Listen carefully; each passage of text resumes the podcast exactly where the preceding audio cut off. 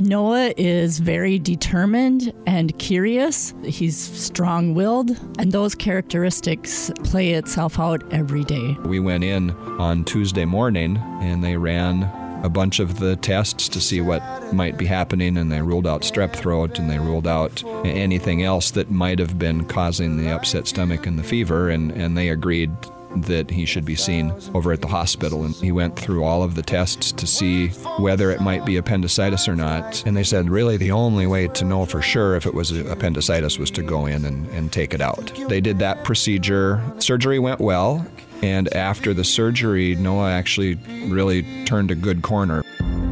Tell your heart to beat again. Close your eyes and breathe it in. About 12 hours after surgery, he took another turn, but this time for the worse. And the fever came back and started to notice a bunch of other symptoms too. And on Friday morning, that's when they made the referral to Sanford Children. He was taking on more fluids. His fever went up to 105.6. Uh, his breathing was, as his fever went up, his breathing would go up to a in the 150s. He did have a couple rounds of platelets and blood transfusions, and the doctor at one point had talked about putting him in a medical coma.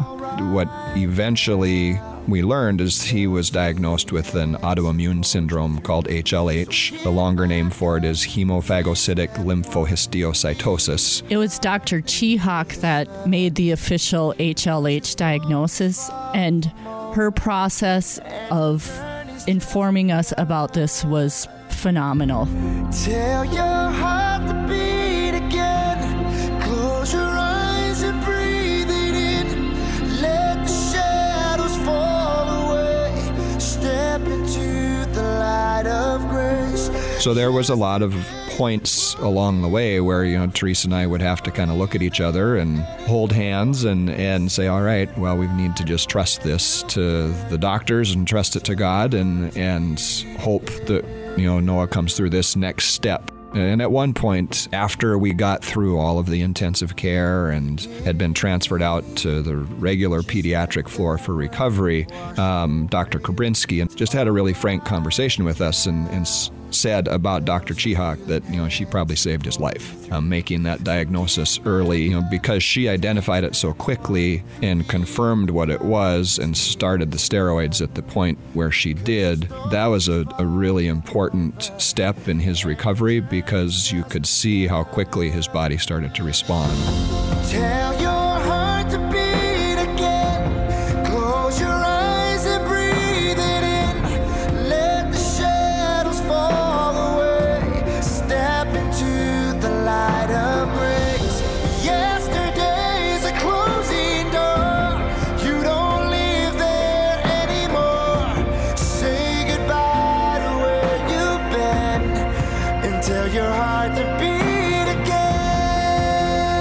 Think I'd actually give them a hug. When you physically see somebody and express to them, You saved our child's life, your prompt action, astute observations, compassion, and care help save a life. Honestly, Noah's a miracle. There's one in 1.2 million children diagnosed with this condition. He definitely is a fighter. His strong personality, I believe, helped him go through those really intense times. Tell your heart to beat again. Close your eyes and breathe it in. Let the shadows fall away. Step into the light of grace. Yesterday's